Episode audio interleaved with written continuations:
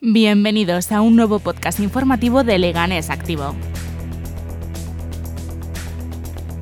¿Qué es lo que está pasando en Leganés? A esa pregunta queremos dar respuesta hoy aquí, por lo que hablaremos de masiva manifestación en apoyo a la sanidad pública, denuncia de la edil de Más Madrid a su compañero, fin de la mascarilla al aire libre, voleibol Leganés jugará en la Liga Iberdrola,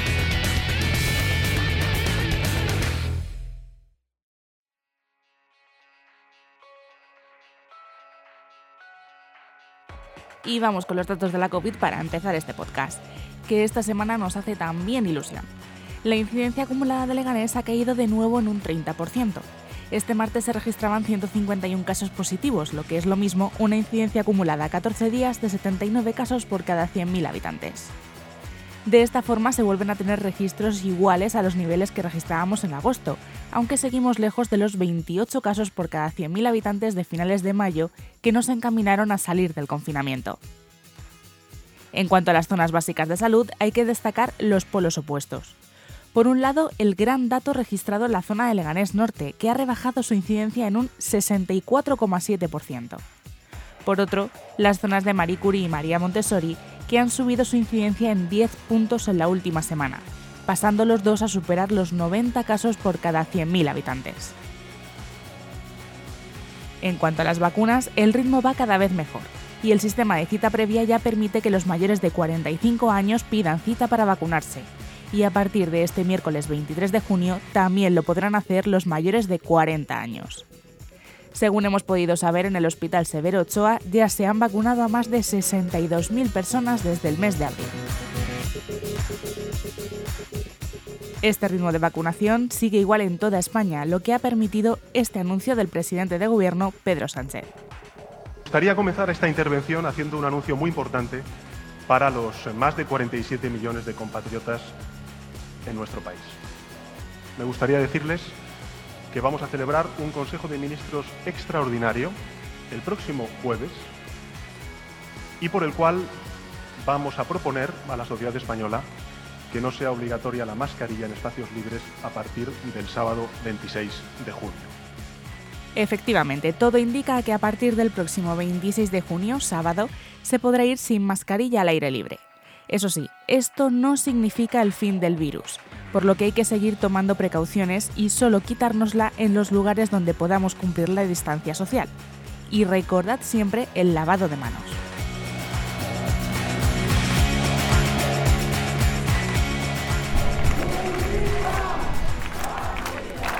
Este miércoles el barrio de Zarza Quemada ha mostrado su apoyo al Centro de Salud María Ángeles López, más conocido como Los Pedroches, que cuenta todavía con sus urgencias cerradas.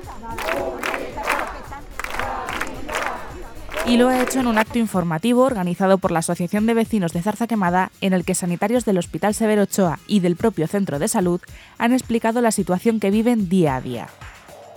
Así explicaba una sanitaria del hospital lo que está suponiendo que a día de hoy las urgencias de este centro de salud, que alberga las consultas de los especialistas de la ciudad, estén aún cerradas. Principalmente, principalmente se está notando también debido a, la falta de inversión en la atención primaria, que las urgencias están sufriendo las consecuencias. Pero eso también es todo dirigido porque la atención primaria no se le están dando los medios necesarios y entonces la gente acude al hospital en busca de soluciones. Yo creo que entre todos debemos seguir luchando porque se refuerce la atención primaria, que es la única capaz de frenar la entrada en las urgencias de los hospitales. Después de todo lo que han luchado por toda la pandemia, después de lo que han sufrido, ahora están viendo cómo se les está mermando. y este verano esperamos cierres en la atención primaria y el hospital, por supuesto, sufrirá la consecuencia, pero no como dicen por ahí porque los trabajadores de primaria no hagan su trabajo, hacen su trabajo y el doble, están totalmente saturados. Una decisión que afecta, lógicamente, a los pacientes. Así nos lo contaba un matrimonio vecino del barrio que sufre los retrasos a la hora de pedir su cita médica. Entonces tú tienes que asistir una noche al, médico por urgencia, o llamas y te tiras dos horas hasta que viene el coche a tu casa, o te tienes que ir al hospital.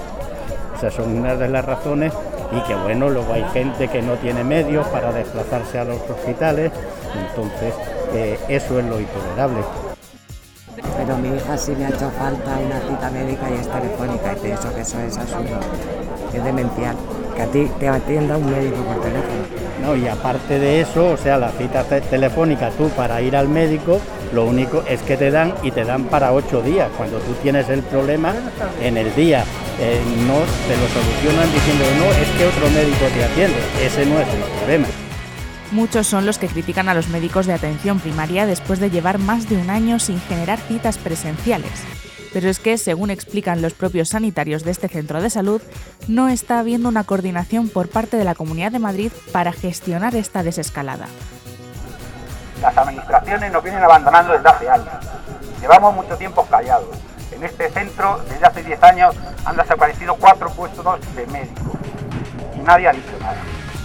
Eh, la población, nuestra población cada vez es más mayor y es más, más necesita y necesita de mayores. Eh, además, no vale solo con decir que no se cierren los centros o que se atienda al 60% de la población, sino hay que explicar cómo se va a hacer, cuántos profesionales, a cuántos pacientes vamos a atender, cuál es la calidad que vamos a poder dar a los pacientes, porque lo que estamos haciendo ahora es sobrevivir. Queremos que sepáis que estamos para tratar de ayudaros en todo lo que podamos, pero que en el momento actual no podemos abarcarlo todo. No podemos ser el médico de COVID, no podemos ser el médico de urgencia, no podemos ser el médico que pasa consulta, no podemos ser el médico que llama por teléfono, no podemos ser el médico que organiza el centro y, tener por seguro que llevamos año y medio dando el máximo de nosotros. Y a día de hoy el cansancio y la desmotivación en toda la atención primaria, en toda la atención primaria, es enorme. Necesitamos que nos ayudéis, que nos defendáis porque el futuro de la sanidad pública está en nuestras manos. Muchas gracias. Ante esta situación, son muchas las acciones que se están llevando a cabo por los propios vecinos para reclamar que la atención médica vuelva a ser la de antes de la pandemia, al menos que vuelva a ser presencial. Acciones que los propios sanitarios agradecen y promueven, animando a todos a realizar reclamaciones formales cuando tengan un problema para poder visibilizar la situación.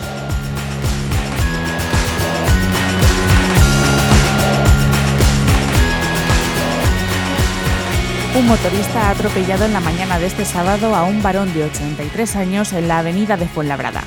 Nos lo explica David García, portavoz de Emergencias 112 de la Comunidad de Madrid. El motorista ha atropellado a este varón de 83 años cuando estaba cruzando el paso de peatones. El herido tiene, como digo, 83 años, presenta un traumatismo cráneoencefálico severo y una fractura abierta de tibia y peroné. El equipo médico del Suma 112 lo ha estabilizado en el lugar y lo ha trasladado con pronóstico grave al Hospital Gregorio Marañón. Los hechos que han ocurrido en el paso de cebra del emblemático cruce conocido como Las Cuatro Esquinas están siendo investigados por la policía local. El ayuntamiento ha anunciado que no recurrirá la sentencia que echa atrás la subida del IBI. Después de haberlo anunciado en varias ocasiones, el gobierno local ha rechazado recurrir la sentencia que le obliga a devolver la subida del IBI a un vecino por no haber comunicado en tiempo y forma la subida. Cabe recordar que tanto ULEG como la Federación Local de Asociaciones de Vecinos de Leganés han puesto en marcha una campaña para facilitar los trámites a todos los vecinos de Leganés que quieran reclamar el importe de esta subida. Además, desde ULEG se presiona al Gobierno para que se devuelva a todos los vecinos de forma automática.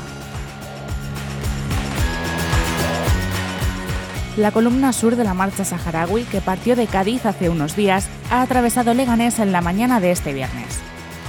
Tras salir temprano de Fuenlabrada, donde hicieron noche, los miembros de la marcha han caminado hasta Leganés en su recorrido hacia el centro de Madrid, donde se juntaron en la tarde del propio viernes con las columnas norte y este para realizar una manifestación conjunta por la libertad del Sáhara Occidental. Con esta manifestación, la Asociación de Amigos del Pueblo Saharaui pretende dar visibilidad al conflicto que existe actualmente en el Sáhara desde el pasado mes de noviembre. Según denuncia la propia asociación, la situación actualmente es de guerra, después de que las Fuerzas Armadas marroquíes saltaran el muro que les divide. En la marcha, que fue arropada por decenas de vecinos de Leganés, se encontraba también Miguel Urbán, eurodiputado y militante de anticapitalistas. Bueno, me he sumado a la columna sur de la marcha saharaui para apoyar, pues yo creo que las justas reivindicaciones del pueblo saharaui.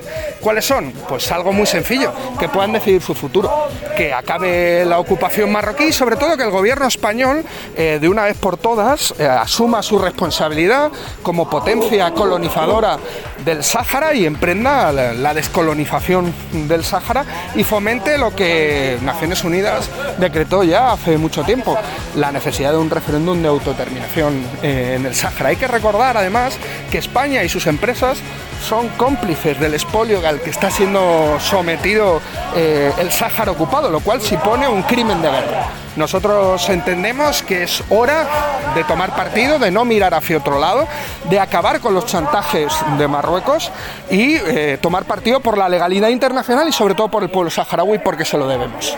A nivel de la, Uni- de la Unión Europea, ¿cuál es la situación actualmente? Bueno, actualmente se consiguió la semana pasada sacar una urgencia parlamentaria en el, en el Parlamento Europeo después de 25 años sobre la situación en Marruecos, en donde el Parlamento Europeo tomaba una posición inequívoca defendiendo la legalidad internacional que pasa por un referéndum de autodeterminación eh, en el Sáhara. Fue una derrota diplomática en toda regla eh, para el gobierno de Marruecos y creo que también es un toque de atención para el gobierno español que tiene una responsabilidad histórica en este conflicto. Esta resolución, opinan desde la Asociación de Amigos del Pueblo Saharaui, puede abrir una ventana de esperanza para solicitar a la Unión Europea el reconocimiento de la soberanía del pueblo del Sáhara Occidental y su territorio, del que forman parte aproximadamente 600.000 personas.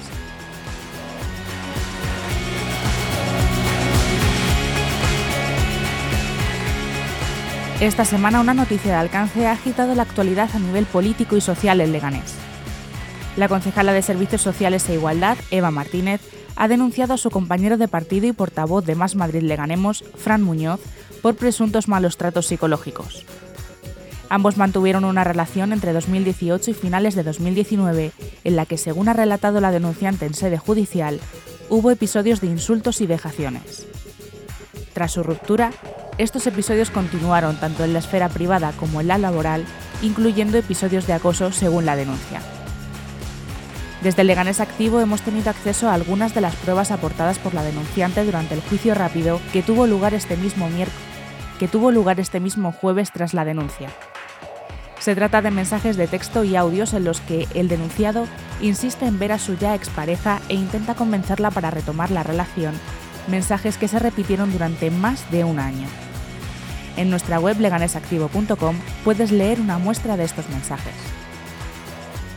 Ante las pruebas aportadas y el testimonio de la denunciante, el Juzgado de Violencia sobre la Mujer número 1 de Leganés ha abierto un proceso de instrucción por ver indicios de delito.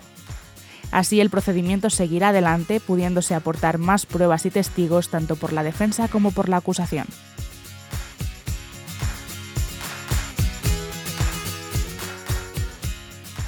El primer equipo femenino del Club Voleibol Leganés ha hecho historia. Ha ascendido por primera vez a la máxima categoría de este deporte en España, la Liga Iberdrola. Después de haberse quedado terceras en la liga regular a las puertas de obtener plaza para jugar en la máxima categoría, la imposibilidad del Voley Playa Madrid de ascender ha hecho que consiguieran su puesto. Ahora el club deberá dar un giro a su estrategia. En palabras del director deportivo del club, Rafa Ramírez, ahora pasan a jugar a una liga profesional. Es otra liga y casi parece otro deporte. Así, tras la repesca de grandes nombres como Inés Villa, se está negociando el refuerzo de la plantilla que dé un salto de calidad con un panel de extranjeras. El ascenso no ha estado exento de polémica por la forma en la que se ha designado al volei leganés como merecedor de esta plaza. Y es que ante el no del volei Playa Madrid, este mismo club gestionó la permuta de la plaza con el Leganés, que no jugó la fase de ascenso por quedar terceros en la liga regular.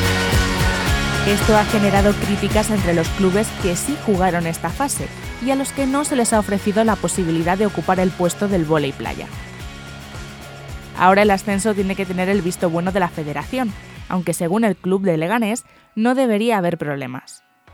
De seguir adelante tendrá como consecuencia el cambio de sede del equipo al pabellón Europa, donde ya compiten los otros dos equipos femeninos de Leganés que se encuentran en sus respectivas primeras divisiones, el Club Baloncesto Leganés y el Fútbol Sala.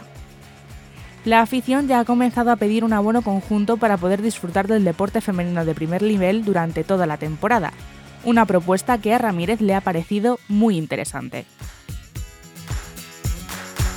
La historia de Leganés cobrará vida a partir de la próxima semana gracias a la intervención de la nueva compañía de teatro de visitas teatralizadas de Leganés.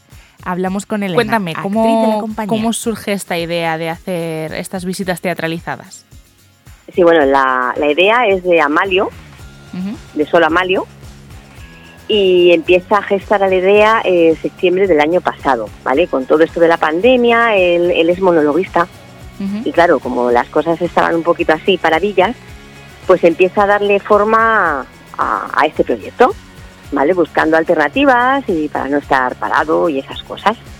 Así fue. Y entonces empezó él a buscar, porque él es de Leganés, ¿vale? Yo no soy, yo soy de Valdemoro. Yo soy, colaboro con, con Amalio en otro proyecto que se llama Locomedia, que es un Open Mic que hacemos los domingos en Villaverde. Y entonces en verano hacemos un parón, porque claro, la gente quiere estar de terracitas y no meterse en un sitio cerrado, ¿vale? Y este verano, pues eh, Amalio pensó en seguir haciendo cosas. Entonces empezó a darle forma a las visitas teatralizadas de Leganés, porque él es de Leganés, ¿vale? Empezó a buscar información histórica y se dio cuenta de que Leganés era mucho más que una ciudad dormitorio y que tenía mucha historia y muchos personajes. Y así es como empezó a darle forma él.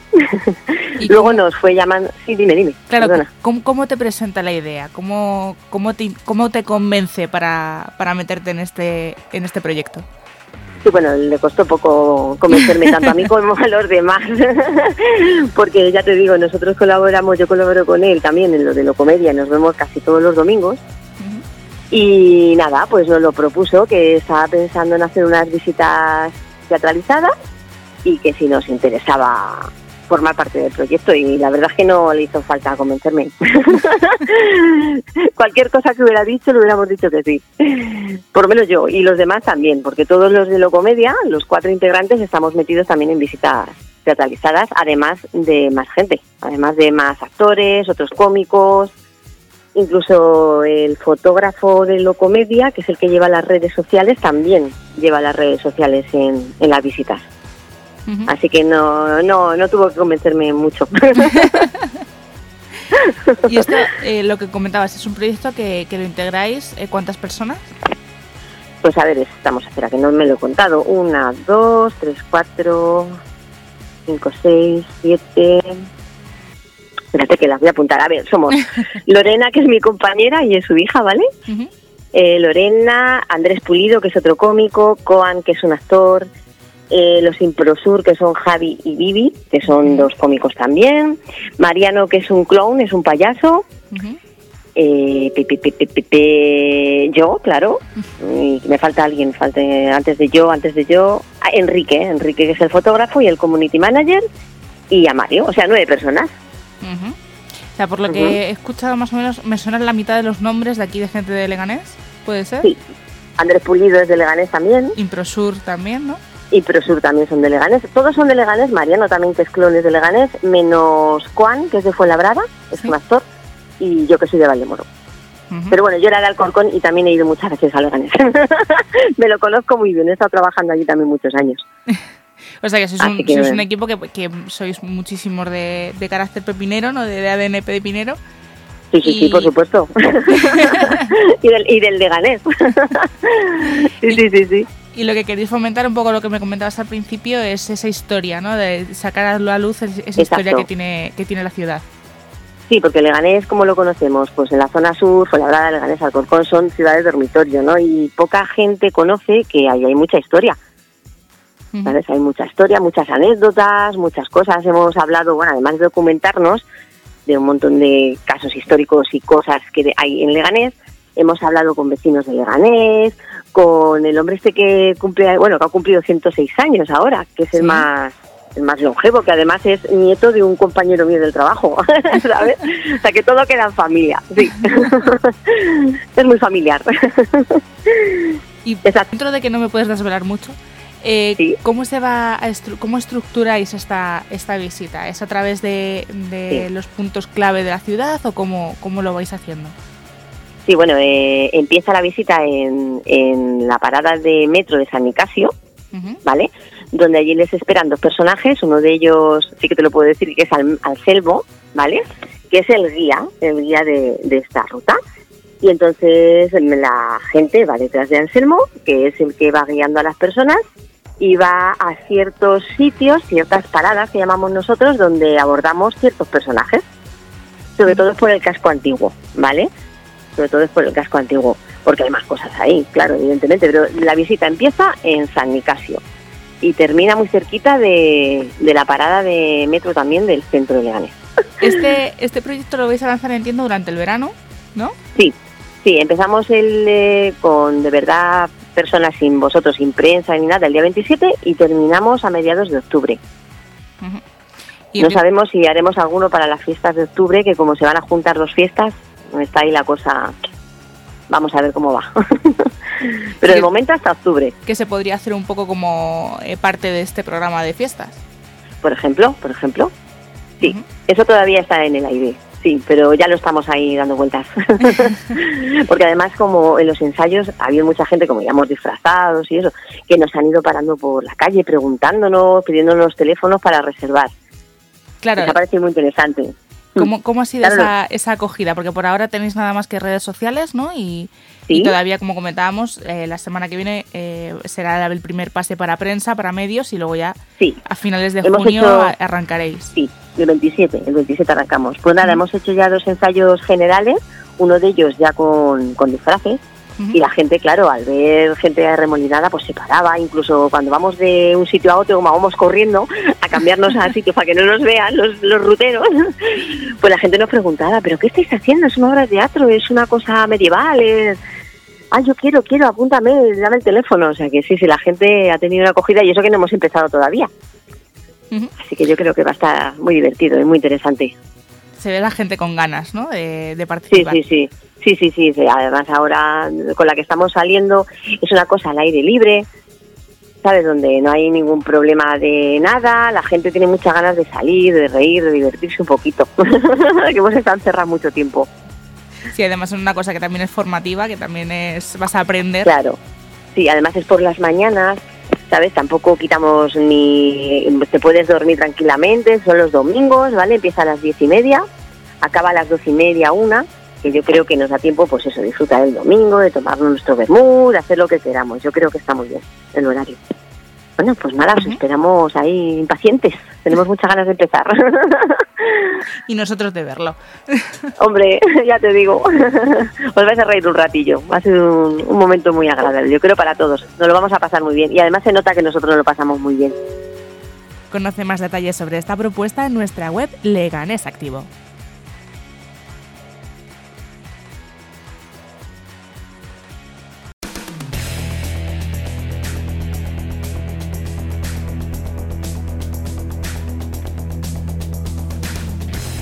Y hasta aquí la información para hoy.